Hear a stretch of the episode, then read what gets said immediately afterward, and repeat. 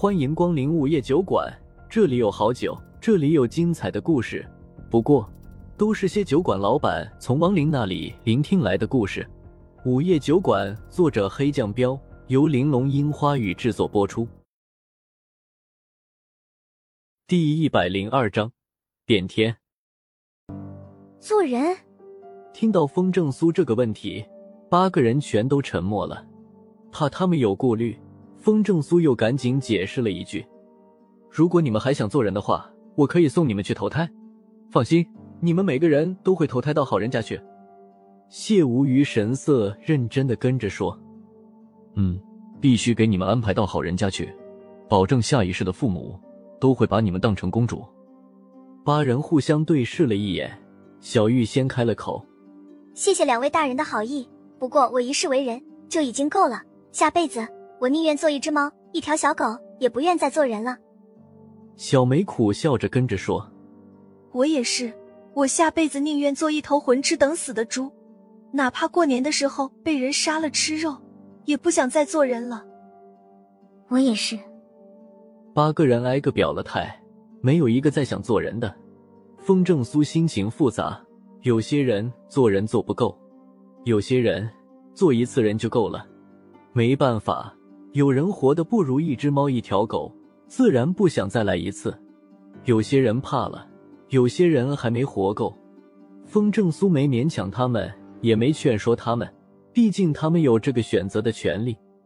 好吧，我满足你们。谢无虞不甘心的再次问道：“若是不去投胎呢？你们愿意去一个世外桃源吗？”小仙笑笑道：“要是我们想去世外桃源的话。”就不会从大渡谷出来了。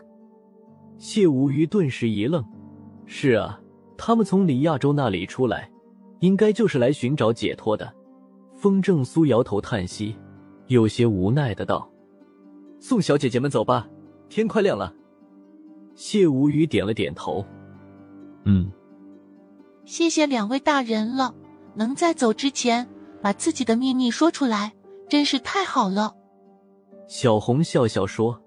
小玉眨巴了下眼睛，调笑道：“记得以后不许虐待小猫小狗哦，说不定那只就是我们呢。”嗯，谢无语眼圈一红，点了点头，接着他就没再耽误，开始施展阴力的能力，准备将他们全部送进畜生道。两位再见了。八人同时起身，然后端起还没喝完的酒，一饮而尽。以后，一手挥着手绢。一手冲锋正苏和谢无虞摆手，今夜有酒今夜醉，琴声响，歌声起，细柳腰肢随人舞。都说那商女不知亡国恨，隔江犹唱后庭花，却不知红绡香断所为谁。一阵琵琶声突然响起，一首小曲儿缓缓的从风正苏的口中缓缓唱出。八人听到这首小曲，先是愕然了一下。然后又拿着手中手绢，掩嘴轻笑。他们已经习惯笑了，那种笑，风正苏一眼就看出很假，因为他们的眼睛在流泪。姐姐们，走好。谢无虞双手飞快的结印，转眼间，黄色的轮回之光便同时笼罩住了他们八人。随着话音落下，他们就一个接一个的消失在了酒馆里。我也走了。小玉他们刚一进入畜生道，一直坐在吧台的李水儿也站起了身，面无表情的道：“风正苏喊住了他，就这么走了吗？”天快亮了。李水儿指了指门外，风正苏笑笑：“我知道，你应该不只是为了追杀那个杨大美才来的吧？”我不是告诉你了吗？还有那个李亚洲的事。李水儿皱了下眉头，风正苏摇头。你应该还有事没说，怎么不想告诉我了？从李水儿一进门，风正苏就感觉他有些不对劲儿。他现在还背在身上的弓箭武器，明显是一件灵器。对付杨大美那种亡灵，还不至于动用灵器。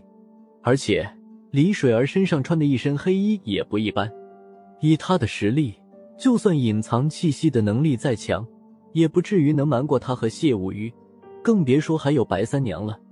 如果没猜错的话，她身上的衣服应该是猎灵人独有的战斗服，隐藏气息全都是因为这身战斗服。这说明什么？说明李水儿是全副武装来的。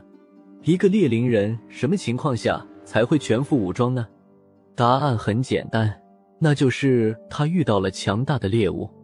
风正苏开始怀疑他是冲白姐来的，毕竟白姐曾经杀的那个猎灵人很有可能就是李水儿的亲生父亲。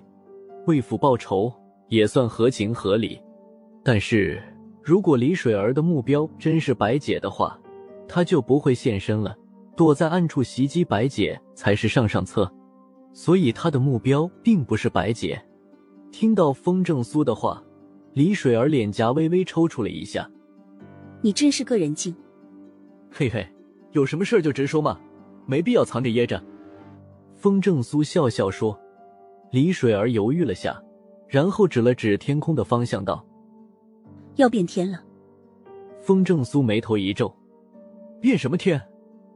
这个世界要变了，不过对普通人影响比较大，对你们来说应该不算什么。李水儿意味深长的道。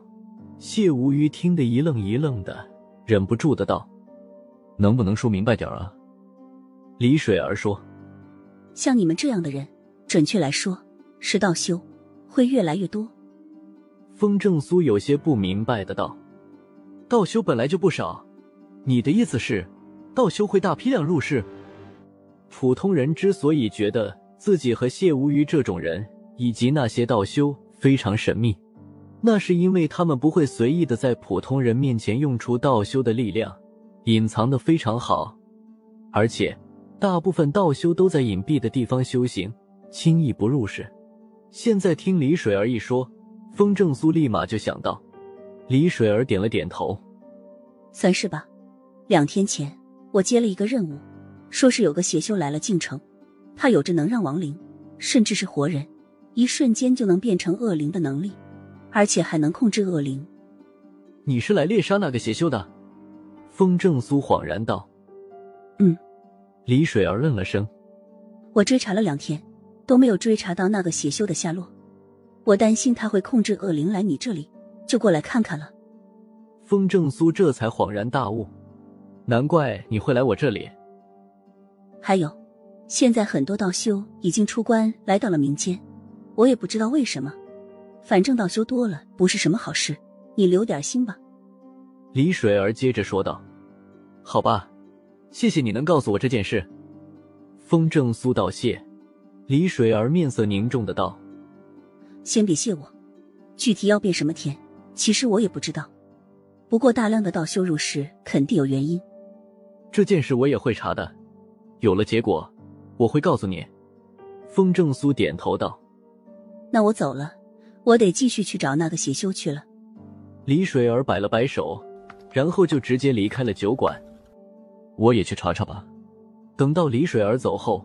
谢无虞眉头一皱，说道：“风正苏摆了摆手，若有所思的道：‘不急，先静观其变。不过，估计冥王让我做鹰帅，让你做大阴历，应该不只是让我们持证上岗那么简单。’你的意思是？”谢无虞一脸不解。风正苏想了想，道：“李水儿说的其实有道理，不管变什么天，对我们来说影响都不会太大。”毕竟我们本来就不是什么普通人，那我还是查查去吧。连李水儿都知道的比咱多，咱们却一直蒙在鼓里，多被动啊！